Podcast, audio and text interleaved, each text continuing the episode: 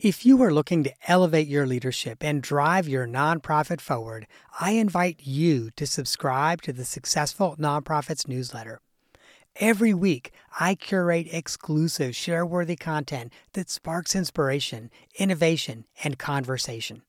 From the latest trends to timeless advice, the weekly email newsletter is your all access pass to a treasure trove of resources. But receiving the newsletter is not just about staying informed, it's also about getting our best content first. Subscribers get first access to our newest downloadable templates designed to propel your leadership and amplify your impact. And that's not all, my friend. We are constantly working on new ways to support you and your mission. So, as a subscriber, you'll get updates on our latest projects, opportunities to participate in surveys, and a say in the topics that we tackle next. You will essentially get me as a consultant, coach, and confidant in your inbox, ready to help you navigate the challenges of nonprofit leadership. So, if you're an executive director, board chair, or a nonprofit leader who believes in making a difference, join me as a newsletter subscriber. Visit successfulnonprofits.com forward slash newsletter to sign up today. And now, friend, let me take you to the episode you've downloaded. Welcome to the Successful Nonprofits Podcast. I'm your host, Dolph Goldenberg. In this episode, we are going to be having a conversation with Felix Oberholzer-Gee about his book, Better, Simpler Strategy, a value based guide to exceptional performance. Before I introduce Felix, let me just remind folks that registration is open for our book club. We have up to 12 slots available for the book club. It is only for executive directors. And just as a quick reminder, we're going to be meeting once a month for about 90 minutes. Book club members will get a copy of the book that we're going to read. We're going to be reading some great books, things like The CEO Next Door, The Schmuck in My Office, uh, The Thief in Your Company, The Imagination Machine, etc. And the last thing I just want to make sure that I leave you with about the book club is many of our sessions, probably about a third to half of our sessions, are also going to have a 30 minute period when the author comes in and has a conversation with us about the book. And it just kind of elevates our discussion to a whole new level. And now, let me introduce you to Felix Oberholzer G.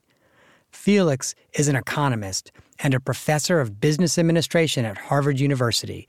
His teaching niche is competitive strategy in the executive education program. And it's interesting because when I read his book, and by the way, I both read his book and also listened to his book on Audible because it was just that good. And when I read his book, Better, Simpler Strategy, I was struck by two things. The first is that this book primarily focuses on for profit companies, but on almost every single page, I would read something and could actually visualize and think through ways in which that also applies to the nonprofit sector. This is such an incredible book, and I feel fortunate that we have the author on today to discuss it with us. Hey, Felix, welcome to the podcast. Thank you, Delph. I'm delighted to be here. Well, I know in the very beginning part of your book, you have a great story about value when ordering flowers. yes, that's right. And uh, so it's a personal experience. And I sometimes tell this story to illustrate that companies that focus on value, uh, say as opposed to the services that they provide or as opposed to the products that they that they manufacture, companies that focus on value, this sort of ethos of value creation shows up both in you know big strategic decisions but also in the in the smallest of decisions that employees and, and people might make and the story is i have a, a friend of mine who lives in los angeles and i send her flowers for her birthday every year and then one year I forgot. I'm not exactly sure what happened. It's usually my calendar, or maybe I didn't pay attention to it. So, in any case, three or four days after uh, her birthday. I noticed, oh my God, it's her birthday. I didn't send flowers. So I called this flower shop in LA and I order my flowers. It's late afternoon, and the person asks me, should we send the flowers uh, this afternoon, or is it good enough if we do it tomorrow morning? you know, I was a little embarrassed. I said, oh, well, unfortunately, I forgot my friend's birthday. It'd be really fantastic if you could send the flowers as quickly as possible. And her reply really took me by surprise. She asked, should we take the blame? Should we say it was our fault that the flowers didn't get delivered? And of course, I, I didn't want her to lie for me. But at the same time, it was very interesting the view of her job the way she thinks about what she's doing is not she's in the business of selling flowers. She's in the business of creating value for her customers. And that sometimes takes these really unexpected and delightful turns in that she thinks outside the box what she might be, what she might be able to do for her clients. And the story has a perfectly predictable ending. I now get an email a couple of days ahead of my friend's birthday. I order flowers from that store every year and I will never go somewhere else simply because I know they truly and seriously think about value for their customers. And I love that story, Felix. And one of the things I love is not only did they give you value by, hey, saying, should we take the blame? They also, after that, give you value by sending you an email a few days ahead of time saying, hey, Felix, your friend's birthday's coming up. It's like a double value there. Yeah, yeah, it's actually very, it's actually very nice. And as you might imagine, the store has really beautiful flowers as well. Nice, nice. And of course, that's part of its value as well. But I, I will say, when I was reading your book, it took me back to uh, grad school and the econ courses that I took in grad school because oh, I'm because sorry. I, oh no, I have to I've to, I loved econ, which probably says weird weird things about me. Um, I'll also share with you, Felix. I, I know you have a PhD in economics. I discovered economics about halfway through my graduate program, and literally had I discovered it at the beginning of my graduate program, I probably would have had a very different career path. But halfway through, I was like, oh, the opportunity cost of starting over is too great. So I'm not going to start over. but um, but so I just I have to share with you. It took me back to those days because you talk about the concepts of willingness to pay and willingness to sell and how that factors into value. So I'm hoping maybe we can have a little bit of a conversation about that and then pivot to how that's applied in the nonprofit sector. Mm-hmm. Yeah, be happy, happy, happy to talk about these ideas. So when we say value, we mean very different things. It's one of these squishy terms that many people use, but it's not clear that we have a common understanding. And so one of the things I try to do in the book is both to be very clear about which type of value is connected to the success of organizations how should we think about that value and then i try to also make sure that we have reliable ways to measure it. So, value based strategy, the topic of the book, a big part of what I really like is that it's completely data driven. It's not about you know anecdotes and narratives. It's about what do we see in the data and how can we conceive of value in a way to make sure that if we create value, we will eventually see success. And so values really consists of two things. There's two elements to think about. One very intuitive, and I think one a little less intuitive, a little less commonly used. The one that's very intuitive is value for customers. And that is the difference between their willingness to pay for a product or a service and the price that I charge. So let me say two things about that. Uh, first, willingness to pay is the maximum a person would ever be willing to pay for a particular product or a particular service. So charge one cent more, one dollar more, the person's better off not buying. But that willingness to pay, that appreciation alone tells me not that much if I really create value for the person because it's really the difference between that willingness to pay and then how much I have to give up for that product or that service. Give you an example, I have a hard time waking up in the morning. Uh, my willingness to pay for that first cup of coffee, seven, eight dollars easily. I go to Dunkin' Donuts. They charge me less than $2. So if you see me in the morning and I seem super happy, super chipper, it's because there's a big difference between willingness to pay and price. So that's value for customers. And then a very similar idea is for all the vendors and all the employees in the organization. And uh, this is a concept called willingness to sell.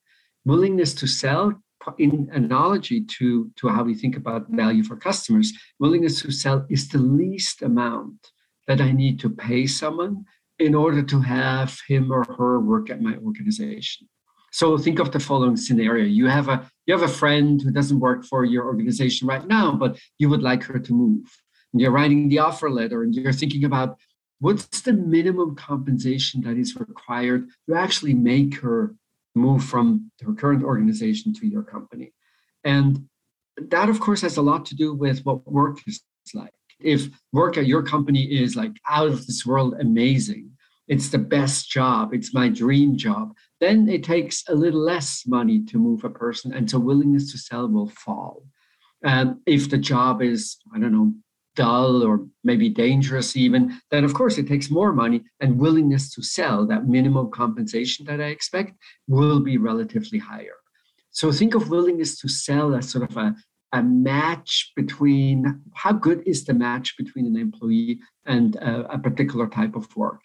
And then, as in the customer case, what we actually pay the person is different from that minimum. That reflects how generous do we want to be? How much competition is there for talent? And so, just in literally the same idea as in the relationship with customers, value for employees is the difference between how much we actually pay and that minimum compensation. And if we make work more attractive, if we make it a better job, willingness to sell will fall and we will have created more value. Right. And Felix, one of the things just in that example, I definitely want to jump in on, and um, I know you've written articles for HBR, and uh, you've got a really interesting podcast as well, the After Hours podcast. But I also just want to jump in because I know you'd said, okay, that difference, maybe it's generosity, maybe it's competition. I also just want to want to say, and, and I think you're probably in alignment on this. It also is probably uh, that difference is also probably your commitment to equity to make sure that you're paying people equitably. Yeah, so it's what's really interesting about willingness to pay and willingness to sell is these are wide open concepts, right? So on the willingness to pay side for customers, it might be the brand of the product. It might be how it makes me feel. It might be some social uh, connotation, like if people see that I have XYZ, how do they think about myself? So willingness to pay includes many, many drivers. And the same is true for willingness to sell at work work is not only you know the time you literally spend at work. Work is how do i have to dress up in the morning? Uh, what's my commute like? If i make a mistake will someone yell at me? And so on and so on and so every little facet that influences your experience at work can be made better. And as a result willingness to sell will fall and more value is created. It's it's a common mistake to think very narrowly about what are the ways in which we can improve work experiences? I give you one example that I briefly talk about in the book that I really like. Uh, and you probably know life for retail workers in the United States is quite stressful. Uh, and in part, the stress comes from you learn only about a week or two in advance which shifts you're going to work. And so it makes it really super hard to plan your life. And then in addition, sometimes you get many shifts and sometimes you don't for the average retail worker in the US, uh, weekly income fluctuates by as much as 40%. So the gap in an experiment, this really interesting thing where they created an app, where they partnered with a company that had developed an app, and they allow people to trade shifts. Uh, so if I really couldn't be at work because my daughter's sick and I need to stay home, I could make my shift available. If someone wanted extra work in a particular week, they could take my shift. The impact of this very simple experiment was tremendous. So within weeks, tens of thousands of shifts got traded. You saw a marked improvement in the performance of stores, in part because, you know, if you really want to be at work when you're at work, if you don't worry about someone being home, then of course you're doing a better job. And so same store sales went up, but also willingness to sell fell quite dramatically. Uh, one thing that I think is really is particularly remarkable is that parents who have kids, they reported sleeping much better after the introduction of this app. And so I always encourage both in the relationship with customers, but also in the relationship with employees or now for the for the nonprofit sector in the relationship with volunteers. Think about every aspect of that relationship and every aspect that can be made better will lead to value creation for the employee, for the volunteer, or for the customer. And it's interesting, like that's exactly what I was thinking about it while I was reading this book. We we live in such an unusual time right now when it comes to recruiting new staff members as well as retaining the staff members that you have. And really that recruitment piece and and actually retaining your staff and staff retention is really about bringing your staff that value. That's exactly right. And I can do it in two ways, right? So I can either increase compensation, and that's part of what we see right now. And then, of course, I'll be more attractive, I'll be more competitive in the market for talent, or I can make jobs a better job. And the difference between the two is if you just pay more, it's of course true that employees and if you have volunteers that get paid, they will love it because, you know, who doesn't like money? But at the same time, your costs go up and your organization will be less competitive uh, in the for profit sector, the investors will probably have a lower return. In the nonprofit sector, you'll have to fundraise more aggressively because your costs have gone up.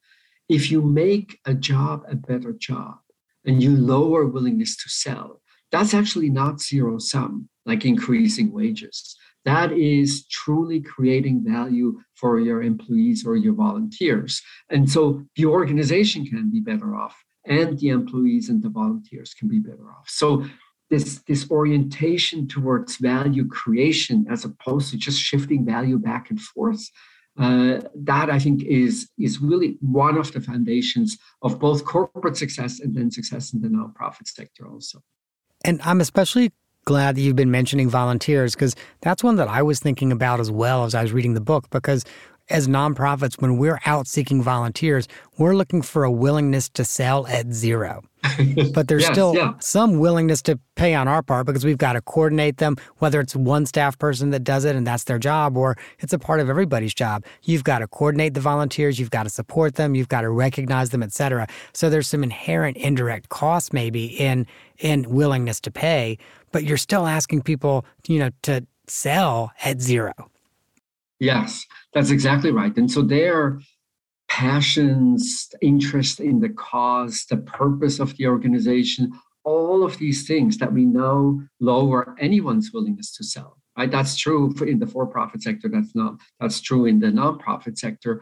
Uh, all of these motivations that then make us really want to do something, they lower willingness to sell. And as you point out, sometimes willingness to sell can even be negative like i would do something not only for free but you know i travel many miles to go to some event that i find particularly meaningful uh, or i donate my time at some cost to me as a person uh, because i really believe in whatever the activity happens to be it's funny on the one hand of course in the for-profit sector we've gotten so used to we have to pay for everything.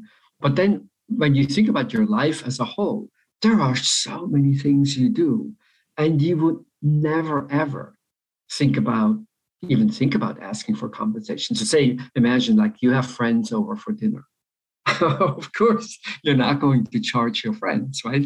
That's all about the value of the activity and while we've gotten used to being paid for the jobs that we hold, and that's of course important that we pay people fairly and equitably, uh, there are so many activities in our lives where willingness to sell is not only zero but it's negative. It's a real pleasure doing these kinds of activities.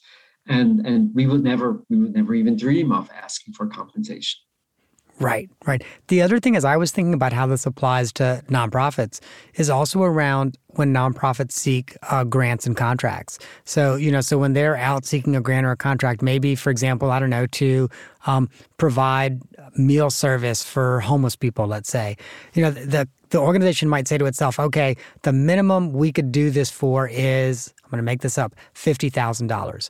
But if there's a funder that they could find and they could provide enough value to who would be willing to pay them $100,000 to do it, again, value probably means they're providing better food, they're also providing more updates to the funder, et cetera. That value difference is there and it's a it's literally a $50,000 difference. Yeah, yeah. So let's talk about that. I think that's a that's a really that's a really interesting question. And sometimes when I uh, teach uh, in executive courses or even in MBA courses, people come up and they ask, "Oh, you know, this value-based strategy sounds really attractive. We know from lots of empirical studies that it makes organizations really successful.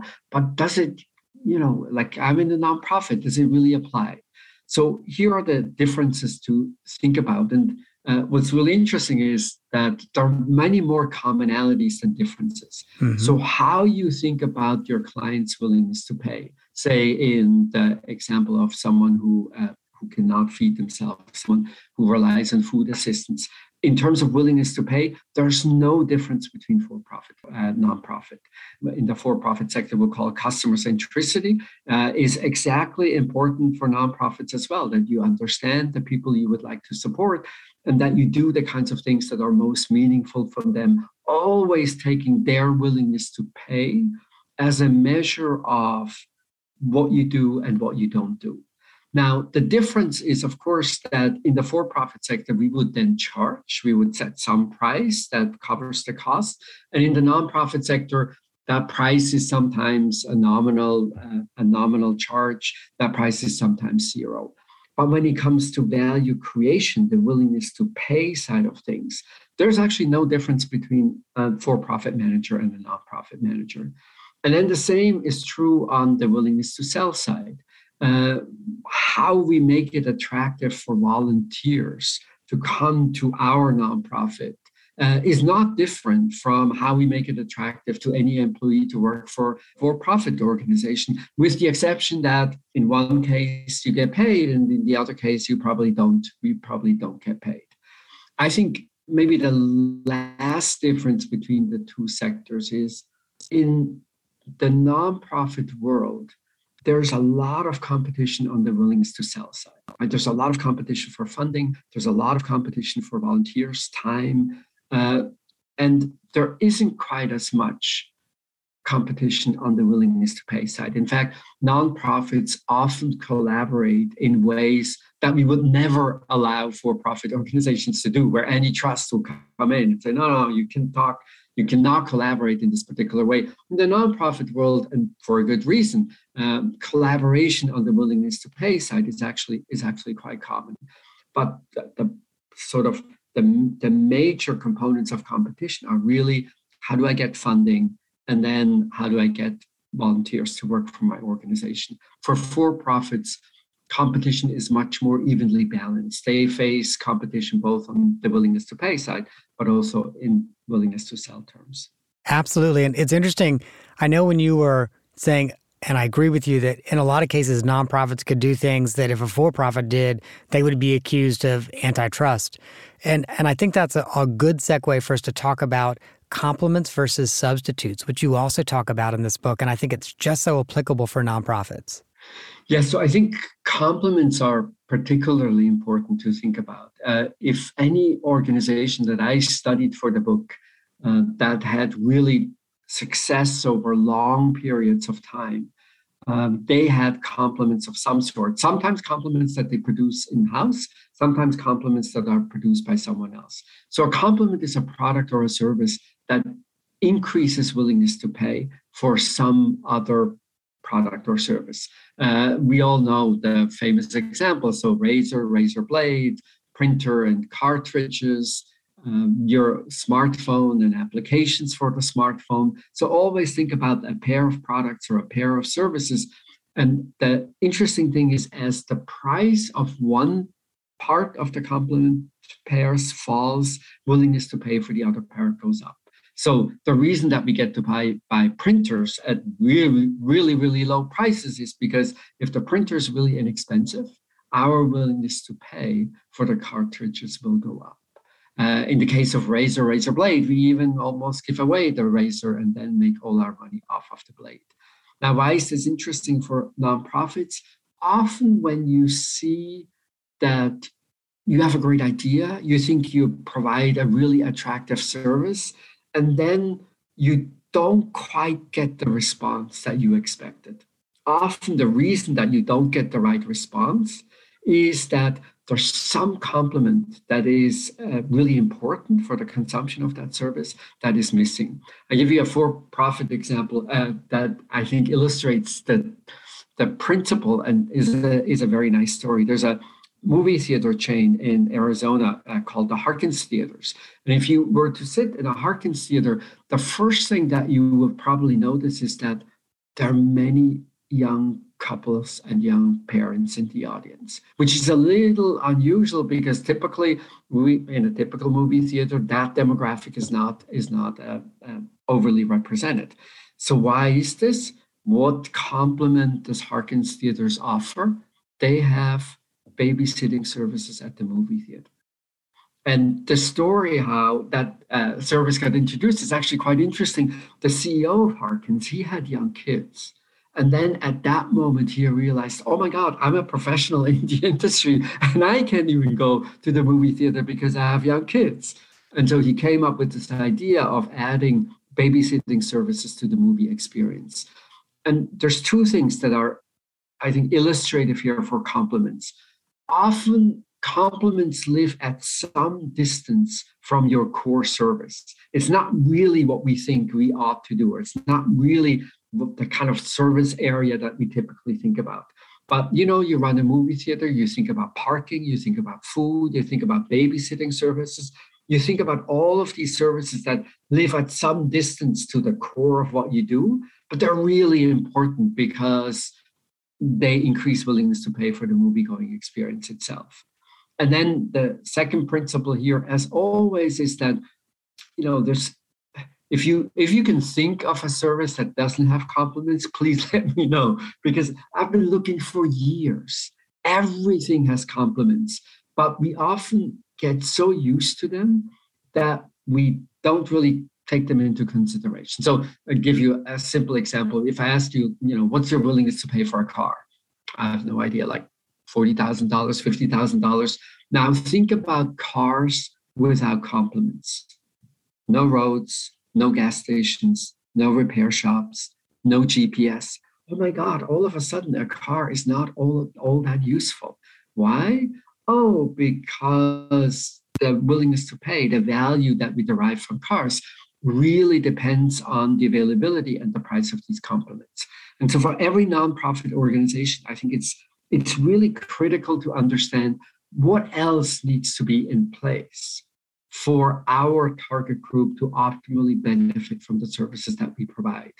Uh, do they have the right information? Is there transportation if you have to travel to some particular to some particular location? Do we have the right language skills and so on? Like every, every facet of the service, you need to think about: is there something else that needs to be in place for me to consume that service? I love that. And I, I love your examples because it drives it home just so really clearly. And I'll share with you, Felix, so often I think this is an area where nonprofits really struggle. And so, as an example, you mentioned can our clients get to us? Do they need transportation? And I can't tell you how many times I've heard an organization say to me, yeah, our biggest barrier for service is transportation, or our mm-hmm. biggest barrier to service is food because clients have to go stand in line in a soup kitchen or go stand in line um, at a food bank instead of coming to us. Yes, it's so it's so important. And one exercise that I would recommend is uh, try to do a client journey where sort of minute by minute by minute, you're thinking about what does our typical client's day look like? And then what needs to happen for that client to show up where we provide our services or uh, require our services in some fashion. And often, as you think about every minute of a client's life, that makes it much more likely that you actually things we take for granted, things you and I never think about, but they may not be in place for our clients. And then that's a real opportunity to add even more value. And because it's adding more value, it makes the it makes the organization more successful over long periods of time. When I was reading about client journeys in your book, one of the things I thought about and it really, really hit home for me is, you know, in the nonprofit sector, we can spend so much time thinking about our donors' journeys, i.e., how do they come to know us? How do they make their first gift, their second? How do they give more? And don't spend nearly as much time thinking about our client's journey. Yes, and I think the same is then also true for volunteers, right? What needs to be in place, what needs to be there for the right kind of volunteer to be attracted to your person. So, one thing that's really important to think about is whenever you increase willingness to pay for your clients, or whenever you decrease willingness to sell for donors or for volunteers, you get two effects. One is just you created more value, and as a result, you're going to be more successful. But the second effect is equally and sometimes even more important. Depending on how you increased willingness to pay or how you decreased willingness to sell, you get a particular selection effect and that selection effect that now says oh my god like i'm a donor to several organizations and the way they lowered my willingness to sell that was exactly what i was looking for and so i'm magically attracted to that type of an organization it, it strikes me when and this is maybe more my personal experience when i when i look at what organizations that i donate to what they do for their donors there's a particular kind of sameness. You know, it's the dinners, it's the sort of experience a little bit what the client what the clients uh, experience as a result of the service. It doesn't strike me that there's a whole lot of imagination. And that just means i'm looking now at all of these organizations. I wish i could help all of them but not many of them really stand out other than their purpose is something that really attracts me. But once you start thinking about the donor's total experience, of course, I'm attracted to particular nonprofit organizations because I really like the work that they do. I really, I somehow their their purpose speaks to me. But what other experiences can you can you offer your donors? What can you do in order to really stand out as an organization so that you then get exactly the kind of donors that say have a particularly long-term vision or care deeply about health or whatever your desired profile is think very carefully about are there ways to drive down their willingness to sell so that you get the right kind of person? I give you uh, i give you two uh, for profit examples just to illustrate the mechanism. Um, if you look at the demographics of uber driver one of the interesting things is there are twice as many women driving for Uber than for regular taxi companies. And you would think, oh my God, like what this is about? Like, why is it much more likely that women drive for Uber than for taxi companies? And the answer is, of course, we did two things on the willingness to pay side. We created a job that was safer and a job that's very flexible. And that's particularly attractive to women. Um, there's a, a hospital group in Florida, BayCare. They're well known for the quality of their training programs. It's really quite astounding. And that has two effects. Of course, if you're a patient at BayCare, you get amazing service because uh, everyone is really well trained. But also think about the selection effect. Who ends up working at that hospital? Oh, everybody who thinks lifelong learning is really important, is really attractive. And so BayCare has this almost interesting dual advantage in that they both have highly qualified people, but they also have the kind of person who's looking to be trained over long periods of time. Whenever you lower willingness to sell, whenever you increase willingness to pay, you get both of these. You get to create more value, but you also get a selection effect. And as you think about what should we do for our volunteers? What should we do for our donors? Think both about the value creation part but also think about the selection part. If we offer, I don't know, say a classical concert, well, who is going to find that particularly attractive? That's the kind of donor or that's the kind of volunteer uh, that you might that you might attract. Mm-hmm. Felix, I, I really, I so enjoyed your book, and I'm I'm so grateful you've been able to spend some time with us today. Before we start to move on with the podcast, I've got to ask you an off the map question. And we ask every guest an off the map question. It is just a way for our guests to get to know you a little bit better. And I think I've got a good one. Um, it, it's tangent, although unfortunately, sometimes my off the map question is not that far off the map. So this is probably tangentially related. But, you know, you had mentioned that you don't get a lot of great thank yous from the organizations that you give to. You get maybe an experience or, you know, or a note or something like that. I'm curious, what is the best thank you that you've received from an organization that you've given to? There was an organization that I that I supported that was uh, that gave food and they offered sort of a behind the scenes view of how the logistics of the food business works. So they get a lot of food from established supermarkets, and they created a day where you both learned like it was just amazing to see like how complicated and how ingenious the logistics is around food and then how the for-profit and the non-profit sector intersect. Where they collaborate where they sometimes compete uh, and to sort of have a sense of the wider system that you know sometimes surfaces really well and then to also come to understand why is it that in a country as rich as the united states how can it even be that food is like a serious concern, concern for so many families? So it it was really just a sort of a behind the scenes look that gave me an even deeper appreciation for what that particular organization did but also make me made me understand much better how can how can it even be that this is a big problem that we can't seem to that we can't seem to solve easily?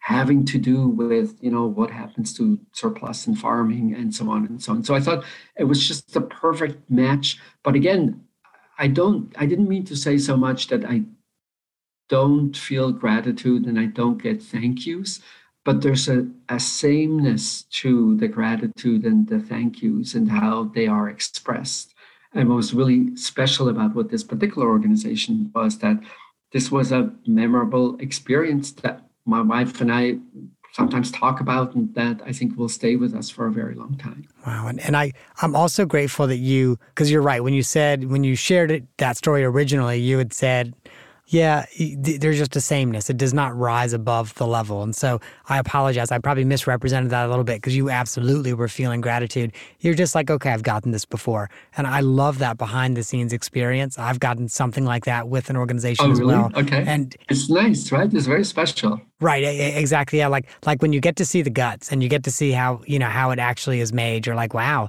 okay, n- now I feel even more apart and more allied with this organization. Yeah, yeah. Felix, thank you so much for joining us today. And I want to make sure listeners know about two things. The first is make sure you pick up a copy of Felix's book, Better, Simpler Strategy, a value based guide to exceptional performance. You can get that um, on Amazon. You also can get it um, from Harvard Business Press. And, um, and so we will post the link to that in the show notes. Additionally, as I may have mentioned before, Felix is one of the co hosts of After Hours podcast. It is a very fun podcast. It has other Harvard Business School professors who essentially it's after hours and they discuss and debate current events and lots, lots more. So you're obviously got a podcast streamer. Pick up your podcast streamer and search for After Hours Podcast. We'll also link to that in the show notes. Hey, Felix, thank you so much for coming on. Thank you for having me, Dolph. It was a it was a real pleasure. All right, listeners, please do not forget go to successfulnonprofits.com. You can check out our show notes. You can see how to get Felix Oberholzer-Gee's book as well as how to get the podcast. And if you liked this episode, I want you to think about two others. One is episode 198, Tools to Fire Up Your Productivity with Peter Chattel. And the second is episode 206, The Dangers of Efficiency with Roger Martin. That, listeners, is our show for this week. I hope that you have gained some insight to help your nonprofit thrive in a competitive environment. And I say this all the time as I close the show, but just a quick reminder I'm not an accountant nor an attorney, and neither I nor the Goldenberg Group provide tax, legal, or accounting advice. This podcast is, surprise, surprise, for informational purposes only and should not be relied on for tax, legal, accounting advice. Please don't rely on any podcast for this. If you find yourself in need of professional services like that, find a qualified, licensed professional who can counsel you. And if you're not sure what type of professional you need or who to reach out to, you can contact me. I'm happy to help you think through what type of professional you might need. And if I know someone, I am happy to link you up.